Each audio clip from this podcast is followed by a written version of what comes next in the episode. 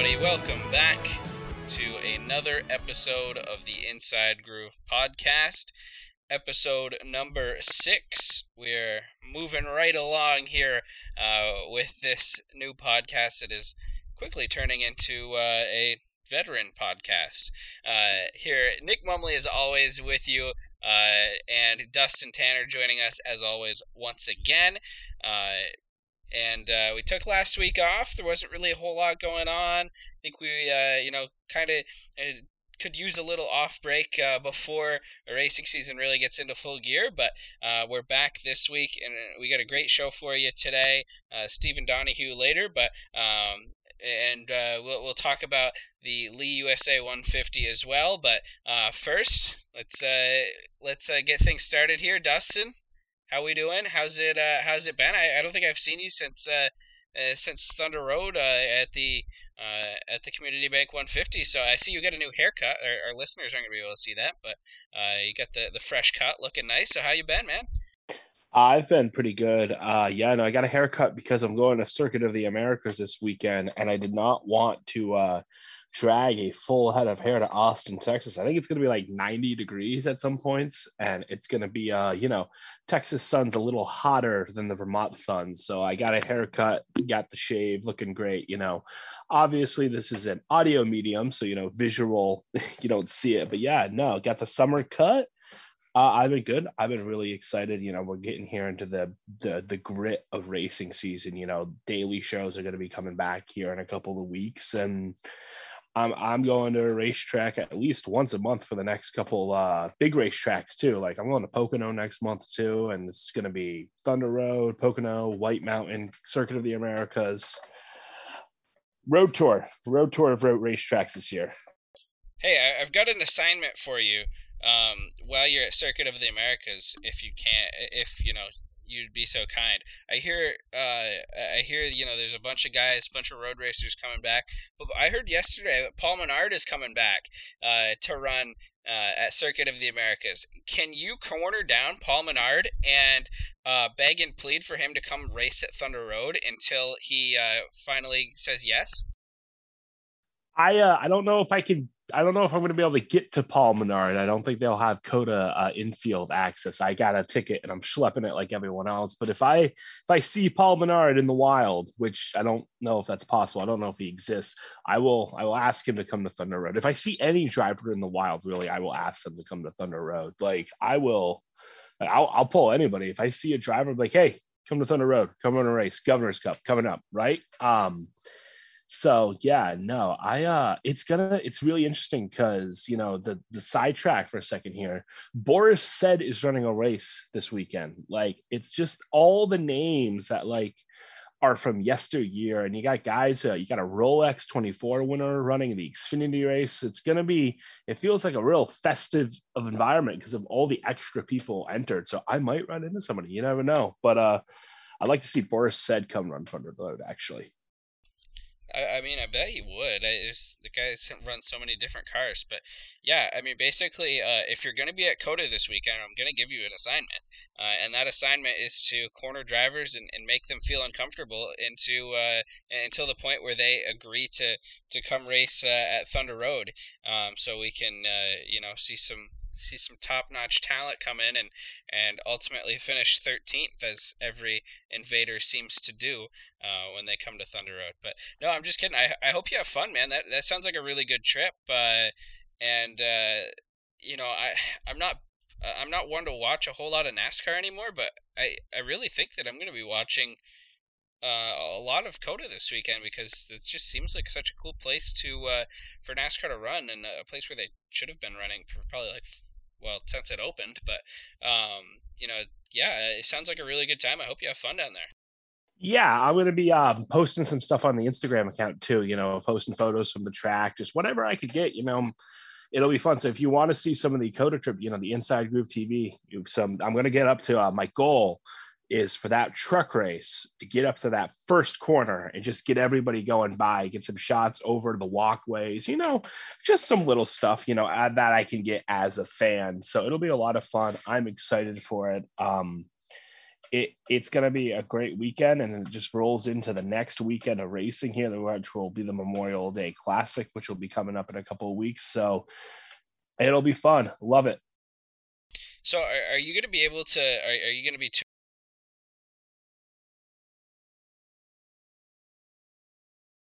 Are we to have a, a show next week, or, or what's the deal there? I don't know if I will be here next week. I come back Monday, and my flight is supposed to get in at around eleven o'clock. So I think next Tuesday I will be. Uh, I won't be around. I'll be a little dead. It'll be the jet lag thing. So if I get back from Texas, that'll be the first thing. Get back from Texas successfully, um, because you know it, it, uh, it, it's easy to get lost. This is only my second time flying, so I uh, am doing doing it solo and I just got to get there first. And yeah, it'll be a fun little trip, and I'll probably have a nice little recap. And I, I think we could probably record on Tuesday, unless if I'm totally jet lagged. We'll see. I haven't flown before like this, so got that time zone difference too. That's gonna totally mess me up. Yeah, no. When when I went to Hickory at the beginning of April, that was the first time.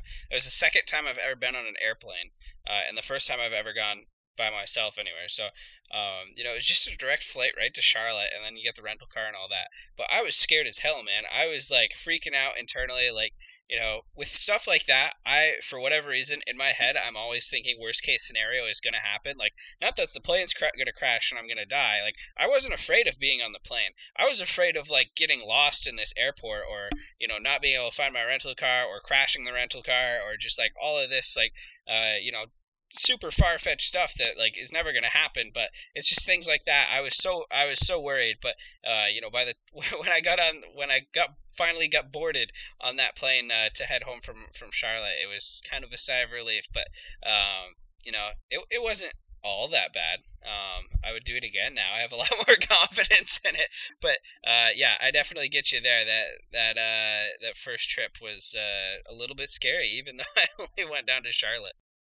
Yeah, I'm going to. So my trip goes from Burlington to the Charlotte airport and then from Charlotte to Austin. So my only fear right now is that the weather in Austin has not been great. Uh, tornado warning currently. So I'm hoping we can just get in on Thursday. You know, it's looking, the weather's not looking so fantastic. So that my fear is nothing to do with the plane. My fear is like I miss a connection and it's like, oh no, I missed a connection. What do I do now? Right. Yeah. Like that's where that's where I was at uh, as well. So, well, I, I hope uh, I'm, I'm sure we'll be in contact before then. But just uh, you know, we'll send we'll give you our inside groove uh, send off now uh, to uh, as you get ready to make your big venture over to to Austin for COTA. That should be that should be a great time. So uh, let's get right into it here. At today's podcast, as always, presented by Raised Dies and Tubing since 1960. They've been among the best in the extrusion die industry. Call them at 802-868-2040 or visit them online at raiseddiesandtubing.com. And I was just in, uh, I was just over there uh, yesterday, actually, on, on Monday, uh, talking with uh, with Lori and and Cam and all the people, uh, fine folks over there at Raised Dies and Tubing. Um, and they signed on for another year of sponsorship. And Dustin, I think that they have been with us now for like three years, almost the entirety of this show. They Raised Dies and Tubing has sponsored us. Uh, they started when we went when we went to the the uh, NASCAR race up in New Hampshire uh, a couple years. Well, maybe it's not two years, or maybe it's not three years. Then maybe it's. But I, okay, maybe it is three years. I'm not good at math. I mean, I, I went to Missisquoi uh, up in Swanton. If you don't know, if you're unfamiliar with the Vermont State high school system, Missisquoi is dead last in in all math scores. So uh, I'm proudly from that demographic. Um, but yeah, it, long story short, Raised Dies and Tubing has been with us for a really long time.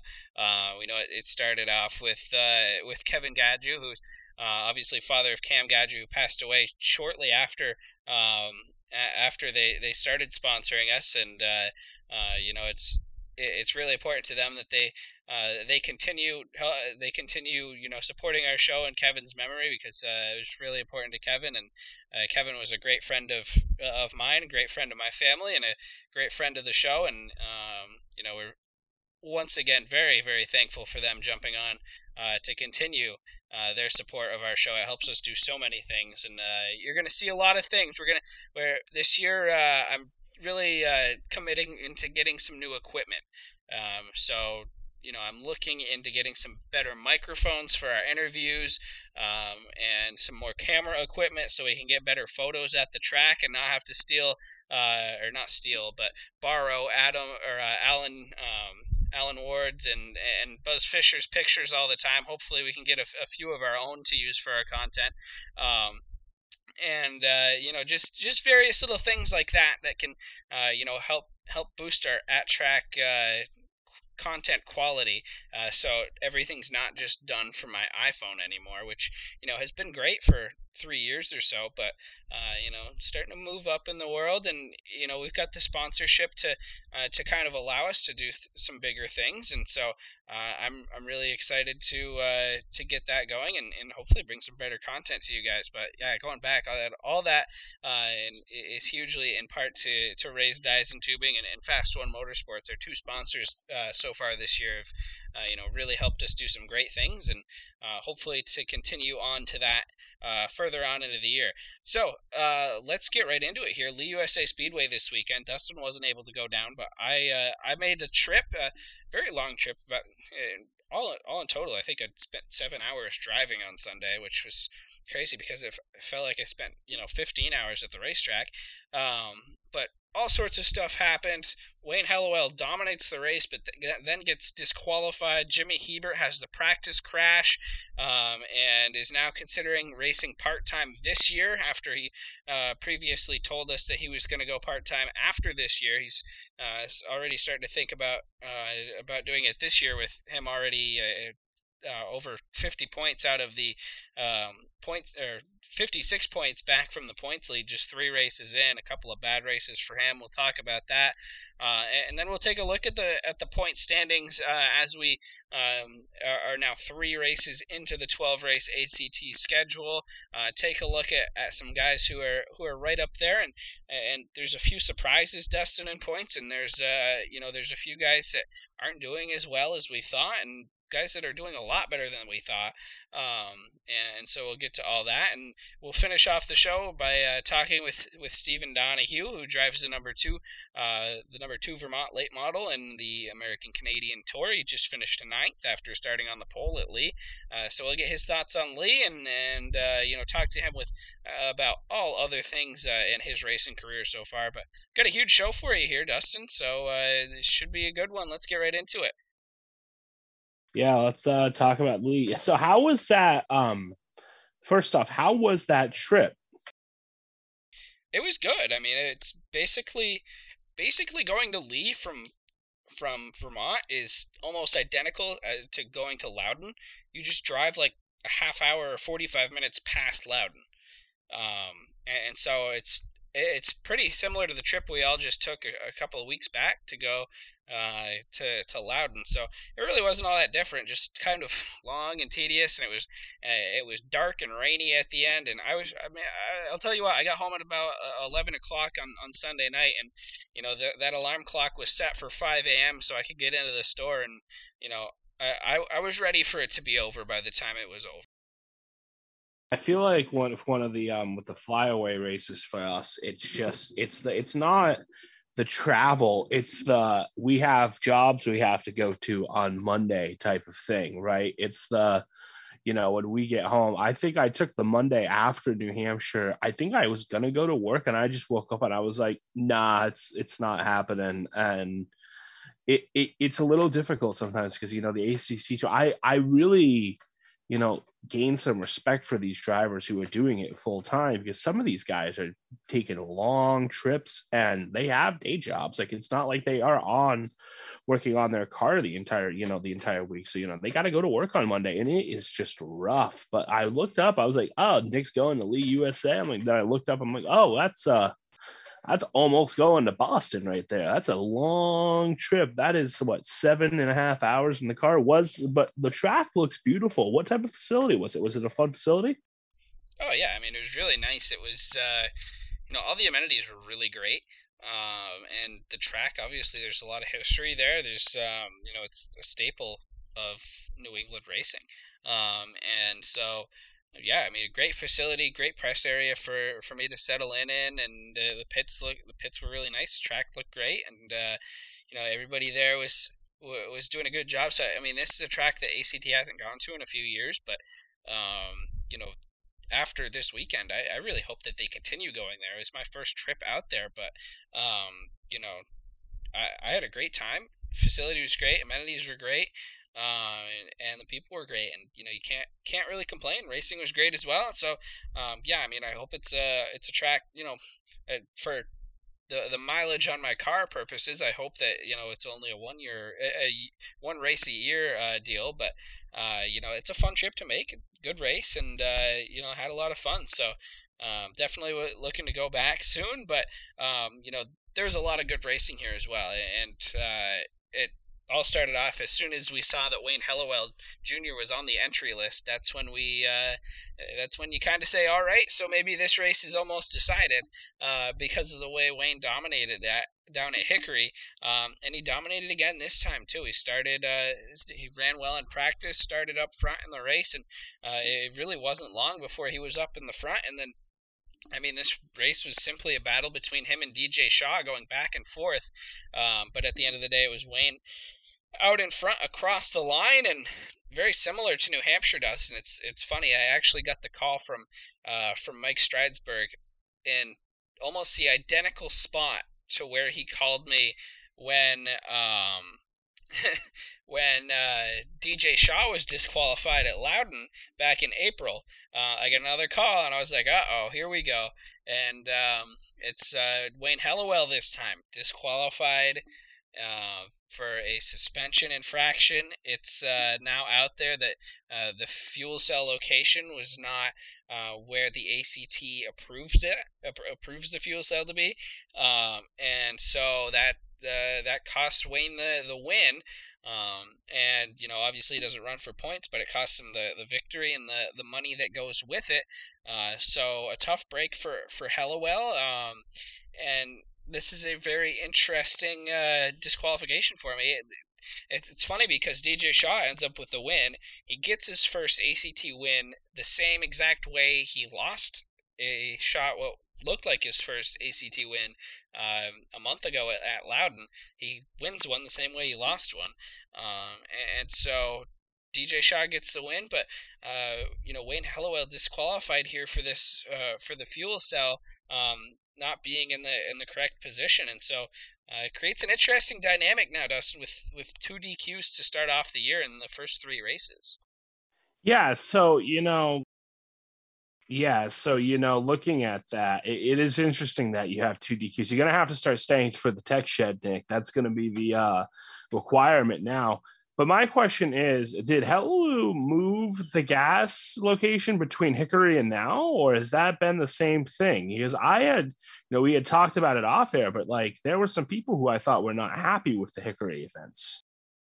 Yeah, so obviously, um, it was something that a lot of drivers were noticing at Hickory. Um, the rear end of Wayne's car is unique and unlike any other car that races ACT Thunder Road. The um, the rear clip is kind of bent off. It's kind of off to the left, um, and while it and every everything that we had heard going into this was that it was fully legal, but they hadn't they hadn't put that through tech yet, I guess. I'm not 100% on all the details here.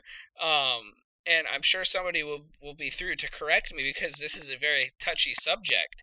Um, but you know, there's a lot of there was a lot of chatter about uh, about the about Wayne's car at Hickory, um, enough to the point where it was brought up in the drivers' meeting by Chris Michaud, um, and you know they said they said you know it's it's fine, you know this it's you know it's good for now you know um, and but he did know chris did know that while they were to kind of be lenient on people at hickory because it's an exhibition race doesn't count for points but once new hampshire came around the tech shed was going to be very very strict. He made that clear to everyone that was down at hickory um, and so far he's kept his word, and the tech shed has been very, very strict to for you know the first three races of the year because it's resulted in two disqualifications.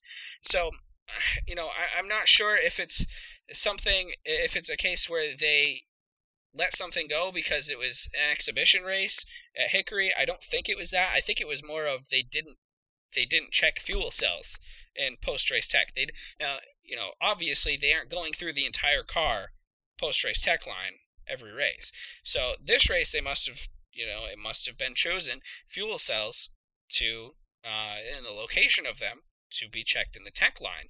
Um, and you know that's kind of thrown a wrench into things because a lot of what I've heard this year is that inclu- that involved in the strictness of the uh, of the tech shed that Chris was mentioning at Hickory, um, and we've now seen play out twice this season. Um, they've been checking things that teams and drivers have not normally been accustomed to having ACT check in tech. So it's you know like um, it's it's very it's interesting because you know there's parts and pieces that you know generally don't go that don't get inspected in, in the tech line and that kind and ACT seems like they're kind of throwing curveballs at teams by going through different parts and pieces that they than what they usually do and i believe that's what that's that's all this is is that you know they just eh, they chose fuel cells for as one of the items that was uh, getting inspected after the race at lee and uh, Wayne's they just didn't it didn't fit the measurements. Um, you know, Wayne obviously in his statement on his Facebook page said that you know it worked out on their measurement, but um, the ACT, obviously, their measurements are what goes, and they disagreed. So it's a very interesting subject, very touchy, and something that not that really, if you're not part of the ACT, you're not going to know a whole lot about this. It's as simple as that, um, because you know they're not going to tell people how they're going to drive put drivers through tech. That's my best theory on what's going on. Um, you know, knowing a considerable a considerable amount of, of details about what's going on and um, and you know the situations. Um, but no, I, the only people that know for sure what's going on with is ACT, and you know honestly, for the for the sake of continuing to be strict and trying to stay one step ahead of these drivers, I don't think they're gonna they're, they're gonna be overly open about it, which I can't really blame them. Um, but you know, the bottom line here to to end this kind of ramble that I'm on is that is that ACT is going to be strict as hell on on guys this year, and it's something that historically they have not been all that strict in tech line. They, there's not been a lot of disqualifications over the course of the last few years, um, and I, I think this is ACT kind of sending a message saying we're keeping up with you guys. You know, we're not. We want this field to be um, 100% legal, 100% fair. It's going to lead to better racing.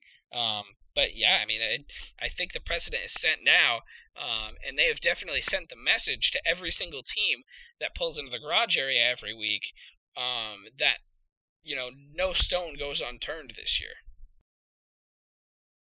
Uh, that's the interesting thing that I really noticed was that I don't remember the last time we had back to back ACT races where somebody got DQ'd.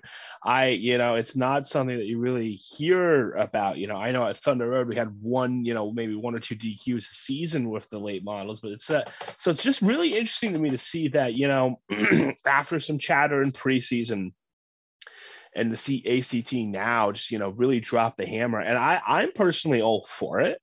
I think it's good to have a tech shed that you know, you know, you, it's it's the fine line of the tech shed is letting people get away with things, and the tech shed, you know, you're at Five Flag Speedway, and then it's the Snowball Derby, and it, it's about the tech shed. And I think, you know, it's just interesting to me that we've had back to back DQs.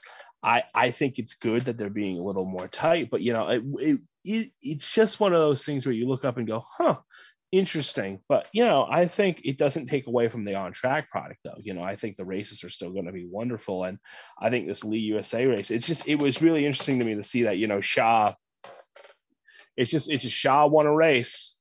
I saw him in victory lane, but I didn't actually see him win a race. You know, I saw, you know, it, it, it's just uh it's kind of funny how that works out. And it it will be interesting to see how the rest of the season goes. It'll be interesting to see how many more DQs there are, and I, uh, you know, I'm all for it.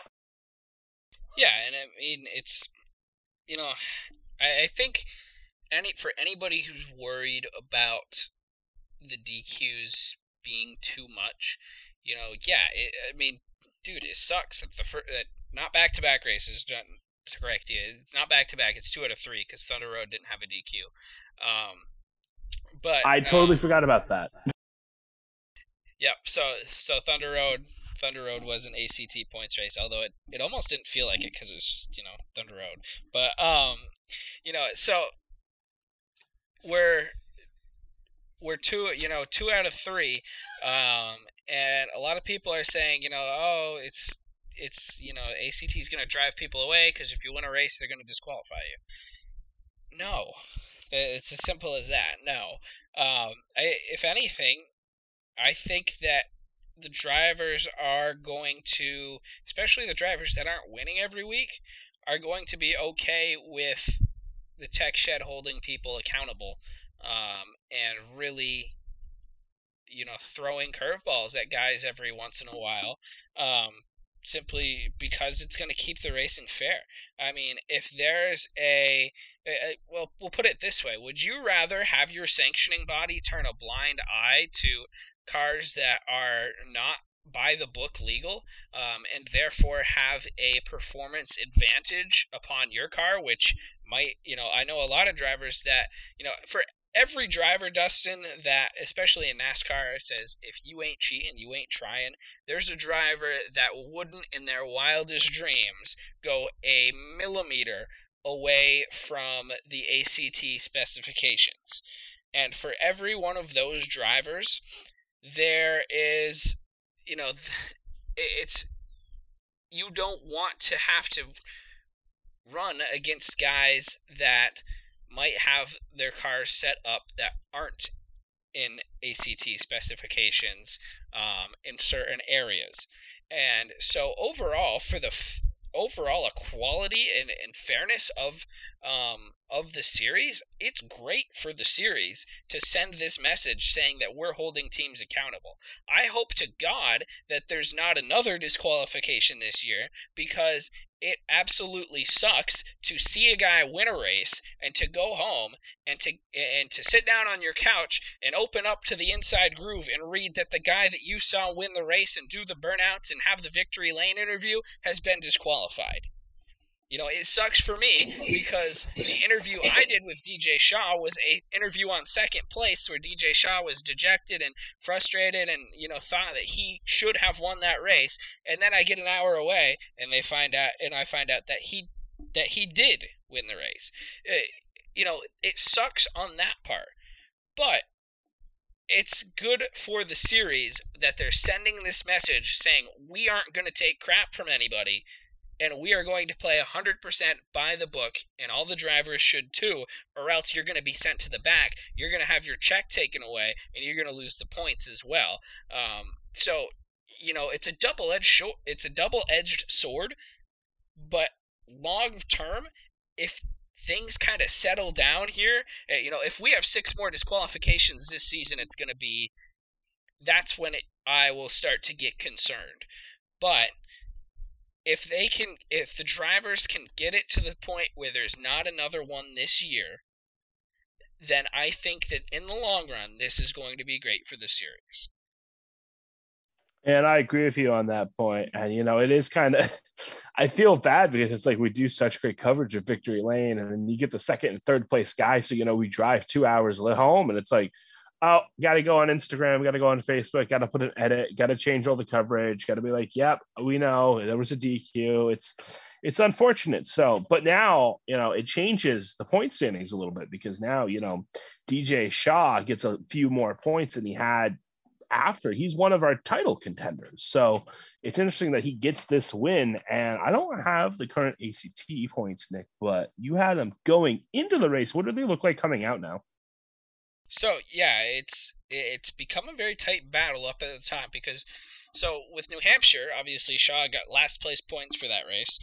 Um, and he uh, so that obviously put him on a huge hole. After New Hampshire, it's funny to think about. Two races ago, after New Hampshire, we were saying, "Wow, this season is going to be about DJ Shaw working his way back up in the point standings. He's going to have to fight tooth and nail to get up to the front. Um, you know, it's going to be next to impossible uh, if Hebert runs the way he did last year, but we'll see what happens." he is uh, third in points if I if I'm correct. I, I believe so. Um, or fourth fourth, maybe. Let me check. Um, let me check the official point standings. Um, but yeah, no, it's uh, it, it's a very uh, interesting landscape now because Shaw is at 180 point or at um 180 points, I believe, and so he is right there. Um, I believe uh 29 back if I'm looking correctly, I'm pulling it up here. No, he's 17 back. Sorry, 280 points, 17 back. That was bad because I didn't have the points pulled up, so I'm very sorry about that. Um, but uh, yeah, Shaw. So DJ Shaw's up to third place in points, 17 points back uh, behind Ben Rowe, who's the leader, and Stephen Donahue's eight points back in second.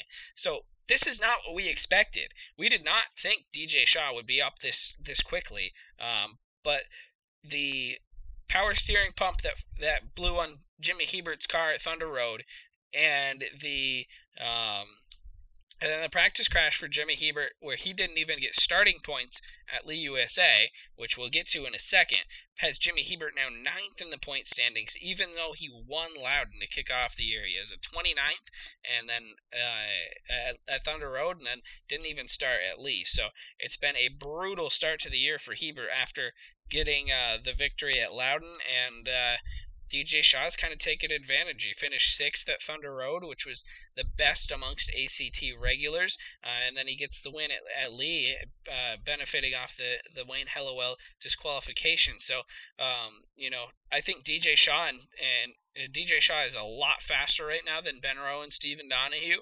Um, and I, I think DJ Shaw is going to be right there. I don't know if he'll be challenged this year because Donahue and Rowe are, you know, they're there, but um, it, it's going to be close because Rowe got two top fives to start off the year, eighth at Lee.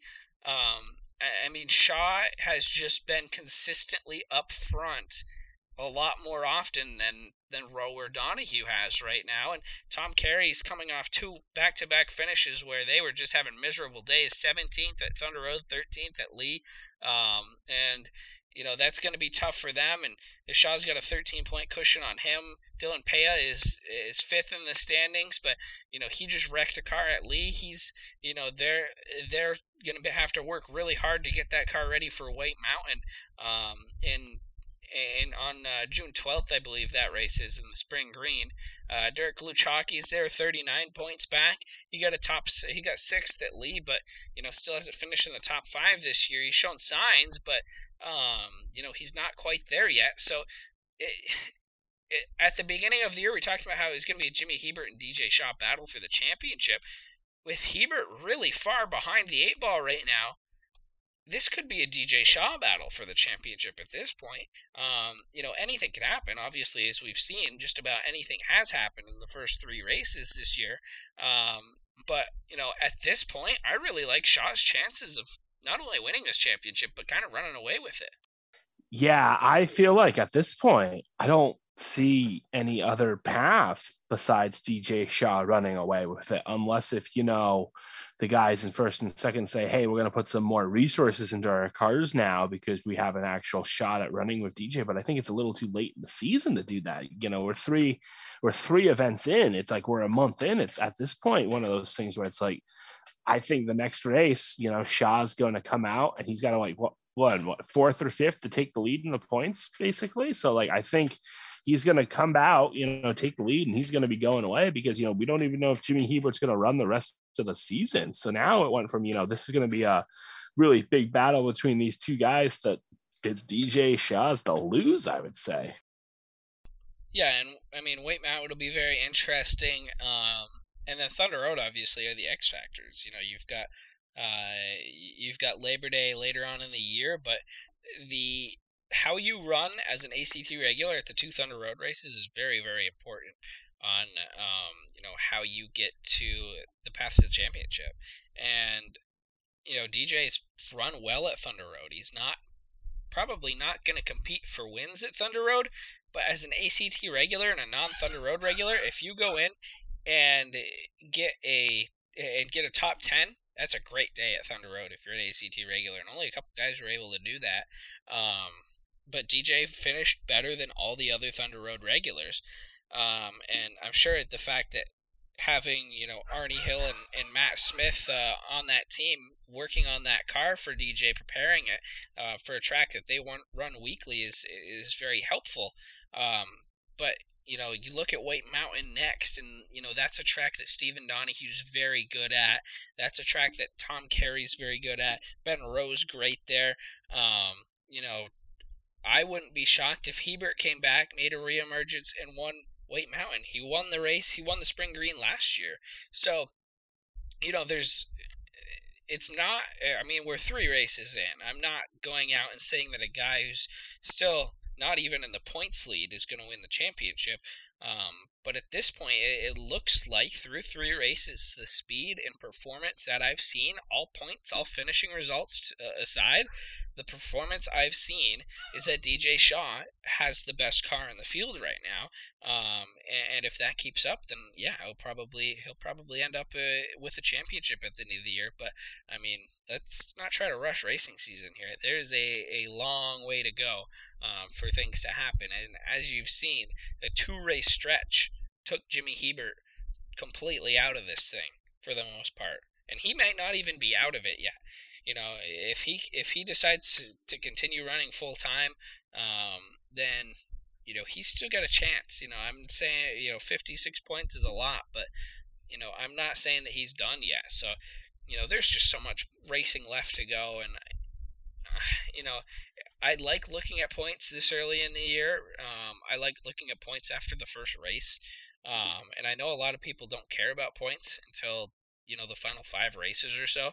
But I think it's a very interesting way to look at how this picture, how the picture of a season is painted, and you know that's uh, that's where we're at right now. And and seeing the rises and the falls in the point standings already with the various misfortunes and good luck of of various drivers has been very interesting to watch so far. So, you know, I, I think the top ten in the standings this year for ACT is going to go up and down and sideways and backwards.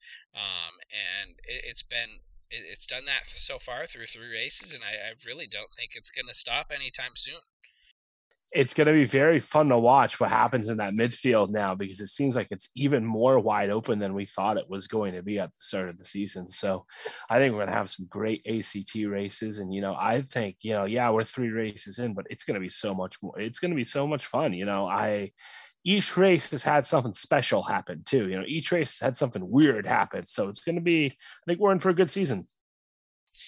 Yeah. So, uh, let's let's talk about Jimmy Hebert here because I mean this was obviously a season altering weekend for him at, at, Lee, which is a track that he's won at in the past, uh, and he had a very fast car in practice. It looked like they were there and going to really compete for a win today or on on Sunday. But then David McDonald in the 69 car blows a rear end in turn three in the third and final practice session. Hebert hits the oil, already a track at Lee that does not have a ton of grip. Uh, you put oil in the middle of a cornering area, and yeah, Jimmy Hebert backs the car into the wall. I mean that he uh, he tore that thing up pretty good. I'm not sure if if it's a car that they'll be able to salvage much out of. Um, you know, the rear end completely destroyed. He said that the the engine was pushed uh, like two inches forward um, out of position. So you know, just a, a really hard hit for him. We're, we're glad he's okay, but just completely dejected afterwards. And it was a very interesting story afterwards because um, he was trying to get, or, right after the crash, they barely had the car back in on the hook, and Peyton Lanfear walked up and, and offered to run the 58 number on her car since you know she's not running for points this year. And uh, you know, Jimmy ultimately, after surveying the damage, seeing obviously they weren't going to get back out with that car, um, you know, said, okay, yeah, Peyton, you can run the 58. And the ACT officials said, whoa, whoa, whoa, not so fast. We have a rule that once you draw a chip for qualifying, you can't change the number on your car. So that they said the only way, and a, a, couple of people I've seen have thrown up questions about Sean Swallow driving Nick Sweet's car. Well, Sean Swallow actually drove Nick Sweet's car. Nick Sweet didn't change the number on his car to get points for Sean Swallow at Thunder Road uh, a couple of weeks back. So this different situation. The only way Hebert would have been able to get points with Peyton Lanfear's car is if he actually drove Peyton Lanfear's car, and you know they were going to try that. Um, but obviously Jimmy Hebert and Peyton Lanfear are two completely um, different sized humans, and so uh, Jimmy did not fit into the seat, uh, and so that was it. And obviously frustrating for Jimmy Hebert, um, and you know I don't blame him. This that's a tough, tough rule. Um, I, I think a, a little bit, in my opinion, I think it's a little bit too too strict of a rule right there. My idea, you know, is let let Lanfear take the car number and and run the and run the 58 but in you know and so you're not interfering with the integrity of the chips which I completely understand have Lanfear start at the back of the feature and just have her start last place you know take a qualifying spot away if she changes her number so she runs for for Jimmy Hebert but you know this you know Jimmy Hebert was really frustrated, and his team they were really frustrated with this because, you know, get, even getting last place points in this race compared to no points at all really would have helped keep them in the championship battle. But now, like we've talked about, they're almost 60 points behind the eight ball. Um, you know, with nine races to go, so it's tough. Jimmy said Jimmy was saying at the track. I'm not sure if he's if they've talked it over, thought about it, and changed their mind yet, or if they're uh, if they're actually going to do it. But Jimmy sounds like he's uh, only going to be running the big money events at this point because they're so far out of it. Um, but he was incredibly frustrated. You know, obviously, ACT. I wasn't. I'm not asking them to change to have changed the rule in that scenario to accommodate Jimmy Hebert. Um, you know, I don't think you do that, and the rules are the rules. But I think that's a bad rule. Um, I'll be I'll be 100% honest. I think that's a bad rule. I think that's something that they should look at after the season, and you know, because this is a situation where you know Jimmy Hebert's really frustrated from this situation because it's uh it's something that really cost him a lot of points at the end of the day. So, um, you know, it'll be interesting to see what happens. But uh, yeah, I I don't like the rule. I think they should change it over the offseason, but it, it really did sting Jimmy Hebert this uh, this weekend. Well, the thing I see is that if you are allowed to bring a car after what was post time to the track so a driver can run, why can't you swap out a car number before qualifying and after the chip has been drawn? Like, that's what really gets me. Like, it's one of those things where it's like, all right, so this rule. So you're telling me if Jimmy Hebert was able to go down the road and bring a car up even after qualifying and run it, he would have been fine if he just fit in a car. Like that's what that's what kind of seems annoying to me. You know, like you've seen this actually a couple of times. Uh, up in NASCAR where you know somebody misses a race and you can like buy a seat from somebody, right? Like so why why you know it just kind of made no sense to me that you know this is somebody who was not going to run for points. So, you know, you don't really have to worry about you know, Jimmy Hebert is just trying to stay competitive. And this could have been a really easy, yep, okay, you know, you haven't qualified yet. And if it is something about qualifying, then have them go to the back of the feature. Like the, it seems like a really it seems like a rule that shouldn't be a rule that like, it seems like something that should be easy easy to you know to deal with because like it's it's clear that you know now you you know you lose somebody who has a shot at a championship because they weren't able to do anything like you know you you you had plenty of you know you had a solution and I, I agree with you I don't like the rule and I hope they change it this offseason. Yeah, and I mean, well, here's here's the thing about uh, about that is that you know once again Hebert Peyton Lanfear was the only one to offer Jimmy Hebert a car. um, for Hebert to drive. So Hebert doesn't fit into the seat. You know, that's it. I'm not asking that the ACT would have changed the rule because I'll tell you what, the minute that you start changing rules on the fly to accommodate guys is the moment that your series starts to go downhill. So I applaud Chris Michaud and and the ACT, you know, the people that make the decisions up top for not changing the rule for Jimmy Hebert, and I don't think that would have ev- ever been under consideration. That being said, once again, I don't like the rule. I think that you know you you've got to you've got to make it so in the event 90% of these guys well 100% of these people i'm pretty sure came to the track with one car so you know the chances of this happening again are probably pretty high especially considering it just happened last week at Thunder Road, but luckily we were in Barre, so Nick Sweet was able to get a car for Sean Swallow. Sean Swallow was able to fit in the seat. You know, Jimmy Hebert couldn't get into Peyton Lanfear's seat, and you know now that that's tough. Um, you know, it's just a it's a thing where the rule can be changed to accommodate situations like that, um, and it, it should be changed. Um, but you know this this situation it, it's it's tough because I do not blame Jimmy Hebert and the 58 team for being really mad because they they lost a lot of points and they lost an opportunity to to get a good finish. And I believe Peyton Lanfear finished uh, 12th or 13th in this race, so they Hebert would have gotten a good point point night from that. Um, but the rule is there. The rule exists.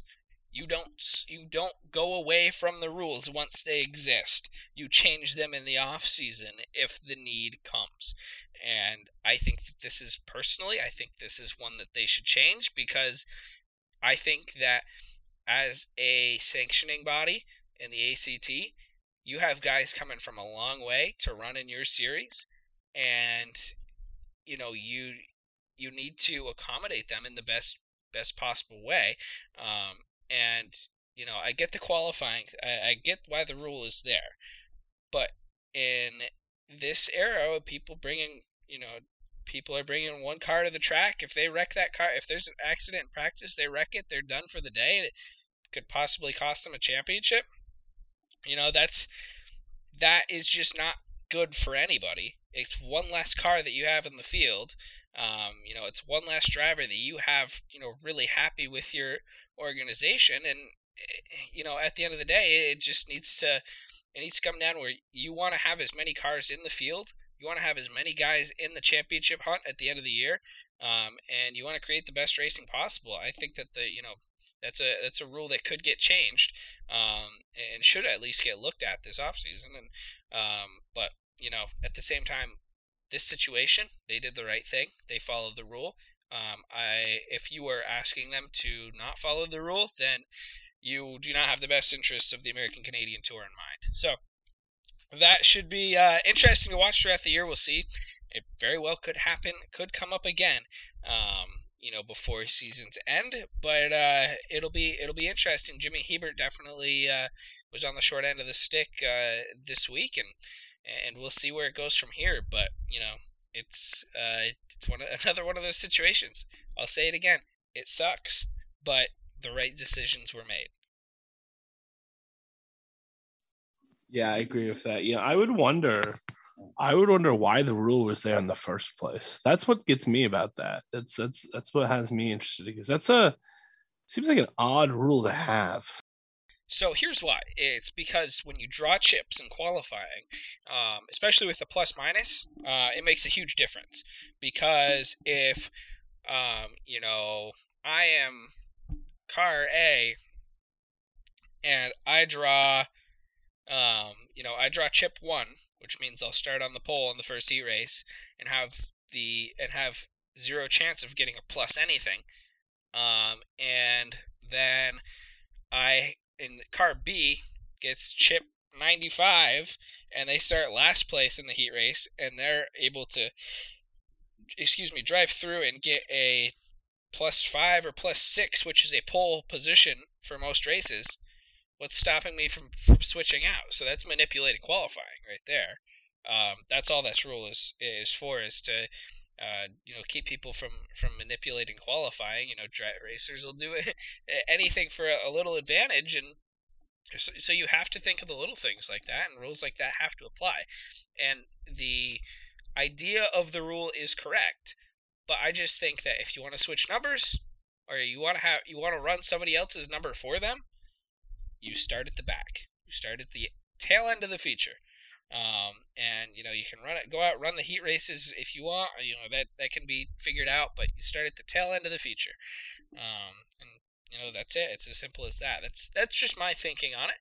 Um, I'm sure others think different, and uh, but you know that's the way it works. And I certainly don't make the decisions. We just talk about them. Um, so we'll see what happens. But um, at at this point, let's uh, take a left turn here and uh, and go on to our interview for today. Uh, we'll go ahead and talk with the driver of the number two American Canadian Tour late model. Here's Stephen Donahue. All right, everybody, welcome back to the Inside Groove podcast presented by Raised Dies and Tubing today now time for our guest on today's episode and uh, it's another driver of the american canadian tour just coming off of a ninth place run at lee usa speedway on sunday. It's stephen donahue stephen how we doing buddy? Oh you know living the dream. Thank you for having me on. It's real honor. Haven't been on one of these before so it's kind of cool. So uh, yeah we're glad to have you for sure. So uh, let's start right off with uh, with Lee on Sunday. He started on the pole, obviously. Uh, he looked really good uh, all all day long. Uh, this feature was a little bit of a a little bit of a struggle, probably more than you guys were imagining a little bit. Um, and it ended up being a pretty wild day for you guys. You got through a, a spin and uh, ultimately brought it home in the top ten again. Your third top ten finish to start the year. Finished top ten in all five races this year if you want to go back to the uh, the Hickory races. But uh, overall, you know, a lot happened for you. What were your th- overall thoughts on the day at Lee? I'd say they were. Uh, I'd say it was successful. I mean, I've gone there a lot of times, watching my dad through the years, obviously. But I'd never actually been on the track or even been in the pits really up until this weekend, and it was. Uh, it was it drove a lot different than I thought it would actually. I, the track from the stands was always seemed like it had a lot of room. Well, once I got on it, it took me a couple practices to get used to it, but it was a lot of fun. Really wore out track, and once we bolted new tires on it, it really took off. But with us not having a notebook, of course, my car owner Norm Andrews, who sets up the car, he had never been there before, so we were kind of going in blind. So after everything that went on, I'd say it was a, a still successful day for for the team. I mean, keeping the top tens alive is obviously something we've struggled with the last couple years, consistency. So it's uh, good to get out of there with the top 10 and still be, I think we closed the gap on first in points actually by a little bit. So we'll go into White Mountain where we're really confident at and try and get a win there, hopefully. Yeah, now you're you're you know two or three races into the points counting season now. You're you're set, sitting second in the standings. Um, I, th- I, think you're down to just nine points behind Ben Rowe for the uh, for the lead. Looking back at these three races so far, um, you know what are you guys doing uh, doing right that has really kind of fired off for you guys this year, where uh, that you haven't had in prior years, where like you said, you haven't had the luck that, and the finishes that uh, maybe you've had the speed for. Uh, and what's one thing that you think will uh, that you guys still need to work towards to kind of push to uh, that next level, to where you can be, you know, up in the top five consistently and, and really competing for those wins. Probably a lot of it is me, to be honest. I mean, I'm still I've been in this is my fifth year with Norm Andrews, which is I've been very fortunate to get hooked up with him. He's really uh, helped out my driving because I'm a bit of a hothead. If people ever actually was on my radio, I'm I get wound up fairly quick, but he's been really good at keeping me calm. And of course, I drive different with it being his car. I try to I don't want to tear his stuff up, so it's I've been this year. It's been trying to keep the car in one piece and I don't try to keep it as much in my line uh, as I can. Obviously, there's it's racing. You're going to bang doors and stuff, which we understand. It's uh, we we haven't been having parts failures. No one went through the car this winter, uh, before actually right after the off season, and he went through every nut and bolt, anything he thought needed to be changed, he changed because last year it wasn't his fault. Obviously, I mean it's racing, so parts break, but he, I feel like he was kind of more mad that the car broke, like at Groveton or White Mountain. But I mean, I took it as that's just part of it. I always kept saying, we're fast, we're there. We just need, we get a little bit of luck, and I know we'll, we'll get a win or we'll, we'll be up there. So that's kind of just been our mindset through this whole off season, which we haven't really had the last couple years. We've had bits and pieces where we might be fast here or there, but last year we were fast everywhere we went, and we just didn't have the luck. So I think this year we're just going into it with a little bit better mindset, a little bit more upbeat than we have in the past couple years. Yeah, I mean, it seems like uh, you've settled into a really good situation there with uh, with Norm Andrews, obviously a uh, a legend in these parts. Uh, kind of tell us about you know go back to, to when that all started. How did you uh, get hooked up with Norm and and get to uh, get to drive the car for him and um, I guess go more go a little bit more into you know what he's able to teach you. Um, you know, being a former uh, a former racer himself. Yeah, he actually uh, Ken Ghostland actually someone I can actually really say got me more or less uh, tied up with Norm. He uh, I went to Loudon. I wanted to practice my dad's late model there. I was only in Tigers. I think it was my rookie year in Tigers. And uh, we went down to the test session day, and Tom is back when Tom Curley was still alive. So Tom said the only way he'd let me in the car is if Ken Ghostland was spotting, and he's a obviously a very good spotter. Spots for Matt White full time, and he's his son obviously runs Loudon now. Uh, Matt goes, and he uh, he spotted for me, and he really worked with me that day, and he uh, started talking to Norm. Of course, Norm had Beetle Bailey running his car that season. So that might have been my championship year in models, actually. Um, but at the end of the season, they split up, Beetle and Norm, and Ken, Ken and Norm started talking, and they uh, they decided they wanted to talk to me about running it. So actually, Ken got a hold of my parents to talk to them before I actually even knew anything, which was kind of weird because we were starting as the off season. So we had my target car all ready to go except for paint. So I was planning on going to defend my title. And we went over there and, you know, Ken brought me over there. It's just me and Ken Ghostland brought me over there and uh, Billy Nelson, who's our tire guy, and Maria, his wife. And we all went over there and talked, and it was, uh, I say it, it was really intimidating for me because I'd never really met Norm up until then. And obviously, I walk in his garage, and he's got trophies from Sanair and Airborne, and like all all in his garage. It's this nice, beautiful late model with a uh, pretty much a half brand new body. The doors weren't on it yet, and we we actually had a little contract we signed. Not really contract, on like a sticky note, more or less.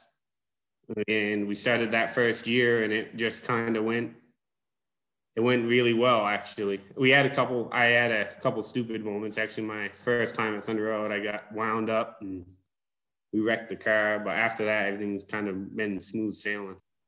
So you obviously uh, got to run that really cool paint scheme um, at Hickory. That was a throwback to your grandfather. I mean, that was uh, that was really cool to see when I was down there, and I know a lot of people appreciated that as well. So, kind of take us through I guess what how that came about, what the idea was, and and then what what it was like. Yeah, it was uh, obviously my grandfather. He's been right full into it with us. He got us all started in it, obviously, but uh, ever since I started racing, he obviously spotted for my father because my father wasn't around a whole lot when I started. He built me the car, and he was at the house. He'd work on it a little bit, but he was obviously with his own deal, which I don't blame him. He was going for a tour and running Thunder Road, so he was busy.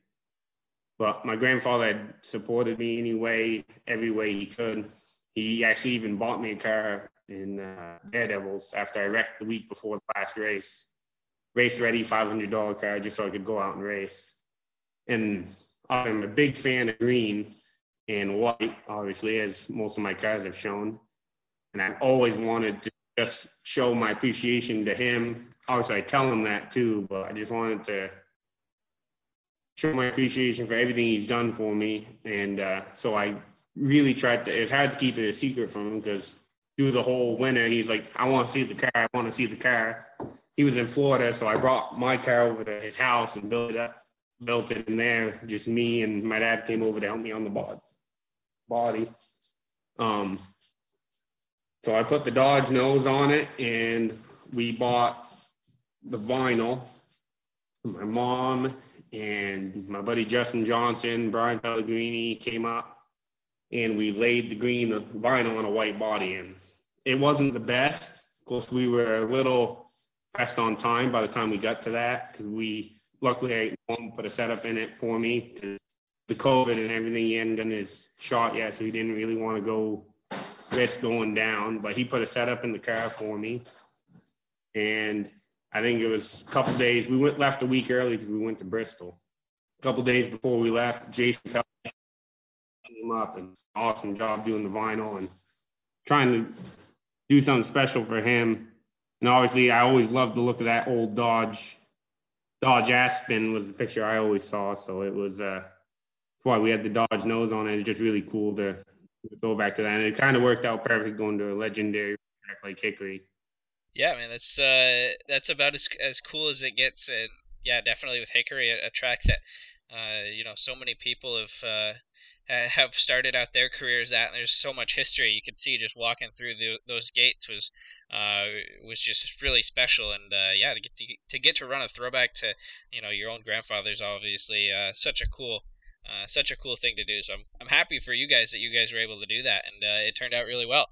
So, um, you know, going on one more generation up the family tree here. Obviously, your dad, another uh, another incredibly successful driver uh, in his career, a former uh, Milk Bowl winner. You know, he's he's done just about everything as well. So, um, you know, growing up, you know, getting to see your dad have so much success at the track, and uh, you know, what was that like for you? Uh, did you were you able to learn anything now that you were uh, in his spot uh, as a late model driver? And you know, does he still teach you or give you a little pieces of advice here or there uh, uh, as you know you start your own career? Yeah, I remember when I was younger, very little from what I can, can remember, uh, being at our old house on Donahue Road. He had great friends like Mike Carpenter, Norm Ledoux, Mitch Peatman, uh, Brian Brown, always come over. They'd work on the car, his old Tiger car a little bit I can remember back then is that's when he was really, really more or less kicking ass in the Tigers right before he got done. It's always cool to see Dad come home with a new trophy because I didn't really get to uh, go to the races a whole lot because uh, I was a little bit young and I was always uh, really, really hyper. So my grandparents couldn't always keep an eye on me. I'd, I'd run off and be playing with the other kids and get lost. So but it was always cool to see him come home with a new trophy. And then once he, now that once I got older enough to actually start watching, like one of the first races I really remember him winning, he was racing for Mike Thompson with a green and black car.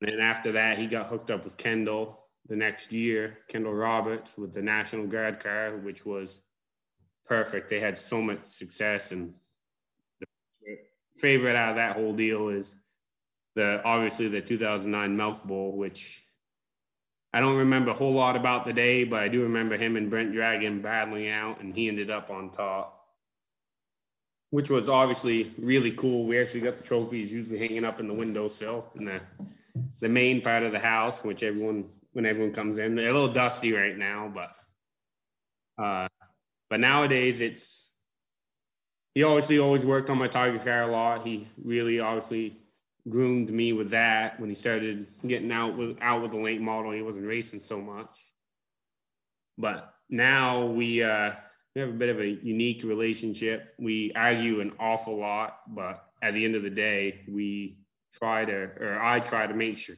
make sure he has the best guy he can have to go out there and win. So we do a lot of work to his car during the week. And the probably best advice he gave me was when I got Norm's ride is race it like you would your own car, but listen to everything he says. It's it's his car. He pays the bills. What he says goes, and it really made my relationship with Norm go really, really well. Norm is the boss. He tells me to do anything. That's pretty much that's how it goes. Yeah, I mean, I remember going uh, as a kid. I think your dad's National Guard car was probably the most um, recognizable car at the track when I was a kid, as a grown up as a big NASCAR fan, because it looked just like Dale Jr.'s uh, National Guard car that he was running back in those days. So, uh, yeah, definitely many fond memories personally for me. Uh, you know, going to Thunder Road and, and watching as a kid uh, growing up. But let's move on to you. Uh, you know, obviously you're making your own name for yourself. Uh, let's take a look. You know, at what your what what does your race day look like? Um, you know do uh, do you have any like routines or superstitions before a race, or uh, are you just kind of easy going into it? No, usually my race day, I, I, get a little antsy the day before. That's, that's usually the day I look forward to every week. It's just I do what I got to do to get through the day, but obviously that is the week. That's got the racetrack. But I mean, I go to work, I get out, if I'm lucky, depending on how far I am away from the track, I might roll into the racetrack 10 minutes before practice. Because I uh, got my own truck, so I got to trying to work to make sure I got money going into the bank. And uh, I roll into the track, usually Norm, excuse me, Norm uh, and Billy and Maria have the car all out. And there's been a few times I've uh, showed up and I've been running in, running into the track, friggin' run into the trailer, throw my race suit on. I still got my old shoes on because I don't have time to put my regular racing shoes on, go out and practice. I get out of the car and uh, we usually go through tech because we always seem to have an issue from obviously house to the track, at least for the first couple years the ride heights or something never seems to be correct. So we always go through. tech. And at Thunder Road, I always have to make sure I go over and get a Widowmaker. I might not eat the whole thing, and it's so good. I have to have one at least some point through the night.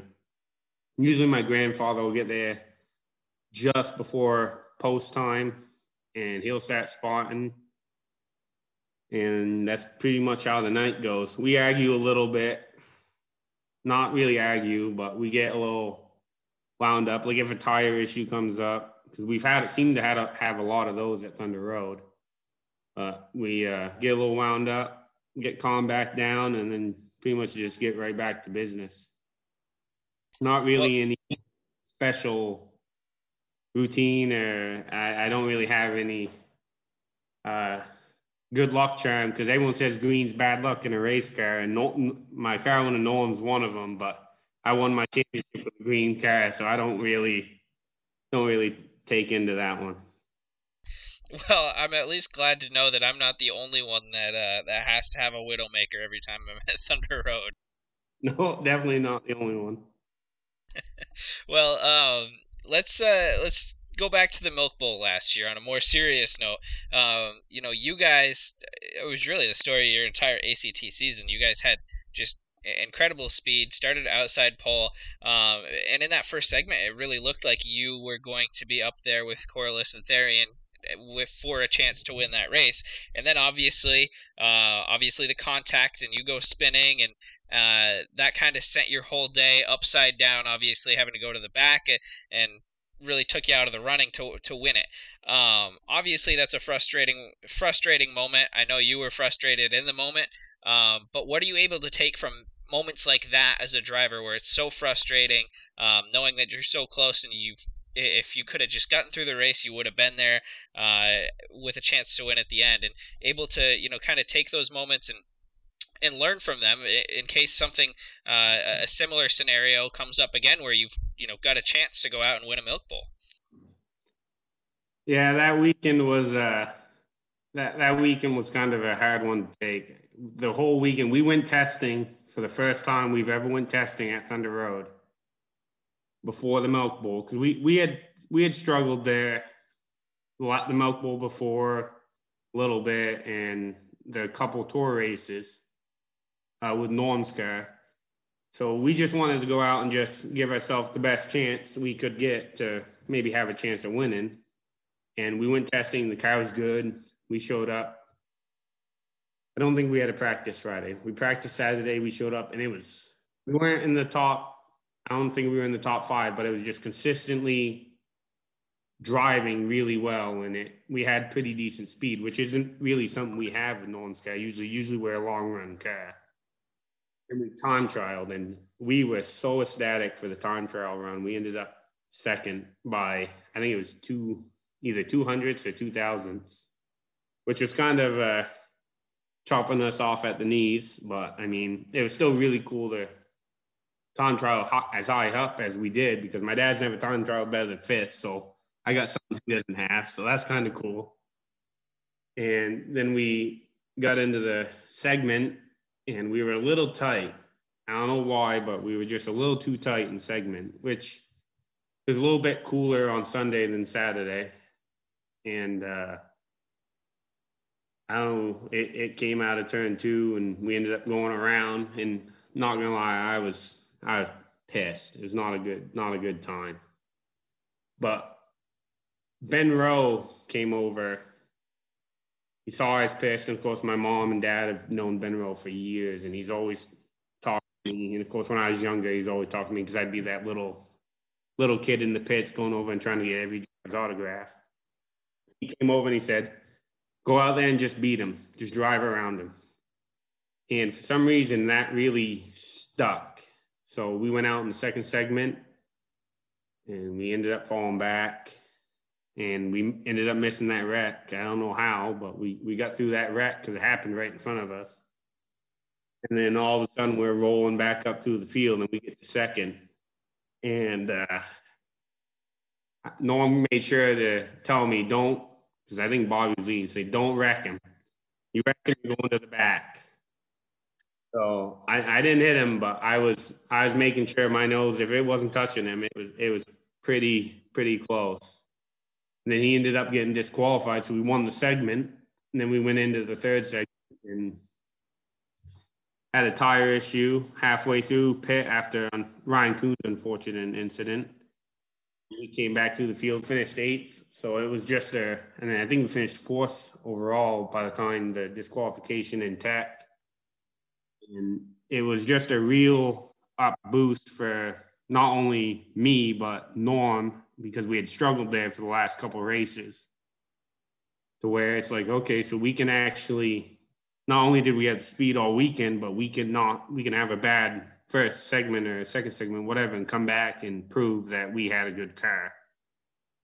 So it was a real i'd say test to our not really resilience but uh, fighting spirit to try and fight through everything that's happened because we're a little I mean, I live in Graniteville and I've got a couple friends that come over to Norm's shop and helps me. And really, Norm does a lot of the work.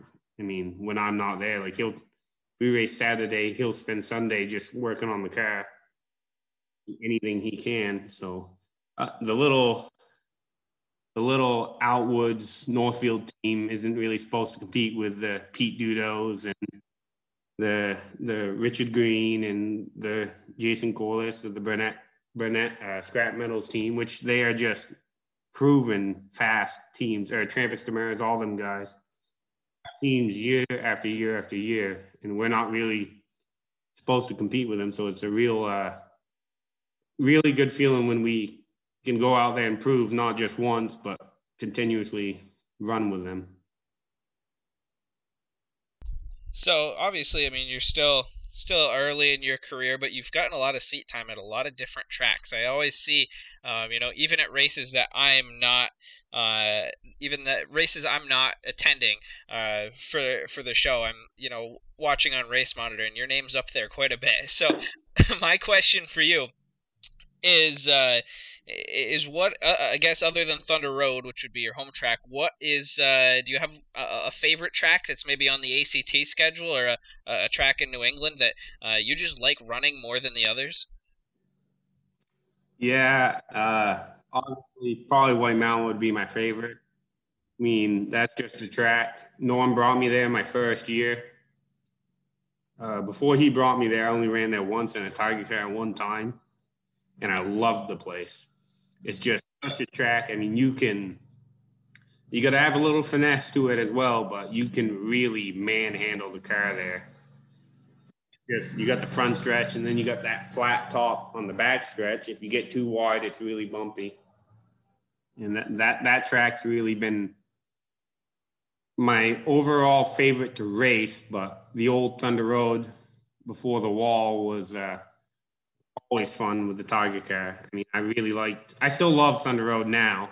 It races different, which I'm still trying to get used to because I ran the two years in my Tiger car the way you could really let her flow off turn two, get right out. I've gotten off the backstretch a couple times, but other than Thunder Road, White Mountain's definitely going to be my favorite track to race. So I, will end you on the same question that we got Marcel Gravel uh, out on in in our last episode. Um, and obviously, you know, being a, a guy Thunder Road, um, you know, this is your it's your home track. There's obviously the uh, the two big ones. There's the Crown Jewel races, but the two big ones are King of the Road and winning the Milk Bowl. If you had to choose one of those uh, to win in your career, but you can't win both, you can only you can pick one to win. Uh, what would it be? Would you w- rather win the Milk Bowl or, or, be King of the Road? Milk Bowl, with, without a doubt, definitely the Milk Bowl. Not even a thought there. Wow. No, I I mean, there's I've just never I've won. I mean, it was only in a Tiger car, but I won my championship, and it, it was cool. I mean, I mean, you got the next year. You went out in the front stretch, and you got the booze and the and the yays. And uh, no, I'd just rather that day I was on the front stretch with my dad when he won it, and seeing him up there and Mac on Mac on the cow, I should say lip lock the cow. Uh, ever since that day, that's just something I've always wanted to do. That is just a special race to me, and I think most of it comes from being on the front stretch that day. Obviously, it's it's a big race, but that day on the front stretch is probably the thing that said, you know what, this would be cool to do this one day, and it's just always stuck with me.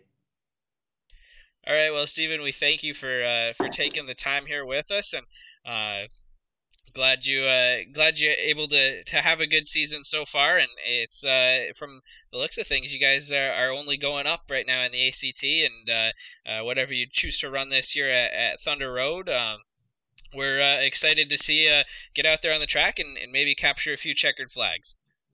Yeah, thank you, man. I appreciate what you and Dustin do. It's uh, glad to see guys like you trying to promote the sport of racing, especially as much as uh, it's it's kind of uh, faded in the last few years. So thank you guys for what you do.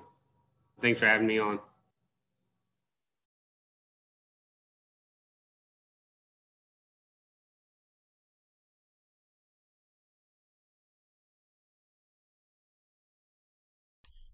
All right, so good as always. Talk with Stephen Donahue, and uh, We'll remind you that that interview brought to you by Fast One Motorsports in Middlesex. They've got whatever you might need for race parts and accessories.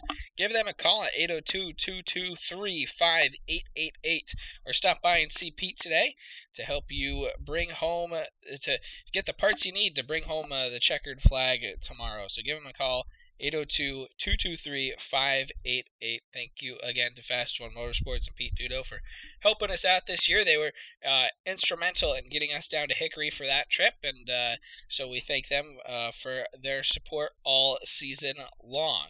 So, Dustin, uh, that's uh, that's about all we got for you this week. Uh, when you when are you leaving for COTA?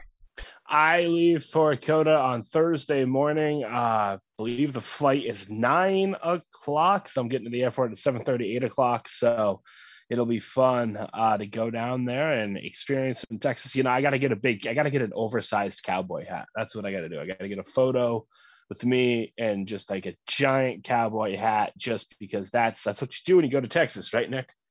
will, will you be able to get the cowboy hat back through TSA? No, no, not a chance. If I get it, it'll stay in Austin forever. I, I, don't- I, would like the visual of me trying to get a giant cowboy hat and a bunch of racing gear through the TSA in Austin. That's uh, that'll be an interesting one. well, yeah. Well, we hope you have fun and have a, a safe flight down there and enjoy enjoy the race. I'll certainly be watching um, from my couch at home.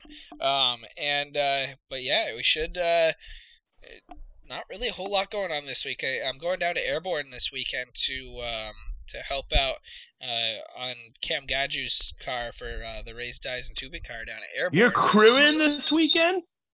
Yeah, so that's something I've been doing the last couple of weeks. Is I've been, you know, I was like, you know what, I'm kind of sick of this. I am, I I don't have any sort of mechanical background at all, and I've been kind of slowly learning about how race cars work, um, and the parts that go into making race cars work.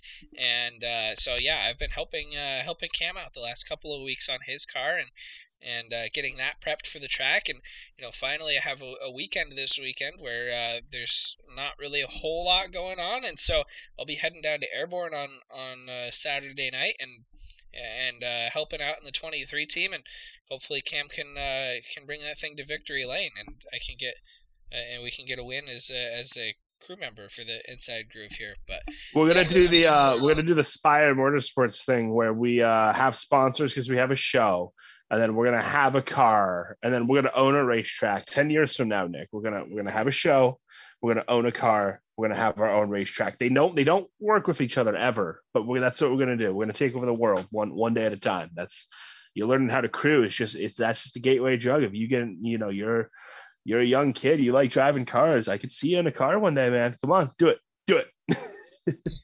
yeah, I I tell people all the time that I will never drive a race car because um, you know I get to go to the racetrack all the time and I don't have to worry about any pressure of doing well not tearing up the car. It's completely inexpensive other than the cost of gas uh, to get to the racetrack and the cost of the uh, uh, of the um, trackside food, whatever I might get at the snack bar. Um, those are my only expenses for this show. Whatever you know, equipment we might get. Uh, so, Didn't you hit a deer last year though on your way to the track? Like, didn't you tear it up on your way to the track last year? Yeah, I did. But here's here's the here's the thing about here here's the thing about that though. I tear up my Subaru WRX on the way to to Oxford Plains Speedway last October. I get insurance. My deductible is like 200 bucks. The deer did like five grand in damage. I paid 200 bucks for it. You know what happens if I do five five grand in damage to a race car, Dustin? Nothing. Insurance doesn't exist for those. So I'm, I'll I'll stick to my street car and the inside groove, uh, and and maybe crewing on a, a few cars here and there. But trust me, you do not want me on your crew. I do not know what I'm doing. So uh, you know, I'm I'm you know figuring out. I'm, I'm working. I'm working with the jack right now. I've I've gotten to the point where I can get the jack up and down without messing. All right. up. So we're we're making progress. But yeah, no, definitely. Um, I'm on. I'm better off on the uh, media side of things for sure.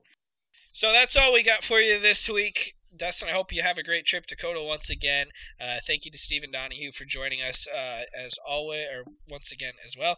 Um, and as always, thank you to our sponsors, Fast One Motorsports, Raised Dies, and Tubing. And we will see you everyone back next week. You know what we're going to be doing next week, Dustin? We're going to be What are we- previewing the Memorial Day Classic. Oh hell yeah! Sounds great. We'll see you next week. Yeah, so uh, we will be doing that. We will have a guest on for you from Thunder Road. No announcements yet on who that is. I have a couple people in mind, and I hope they, uh, I hope they're up for it, and uh, we'll go from there. But we will see everybody next week. Thanks for tuning in, and uh, bye for now.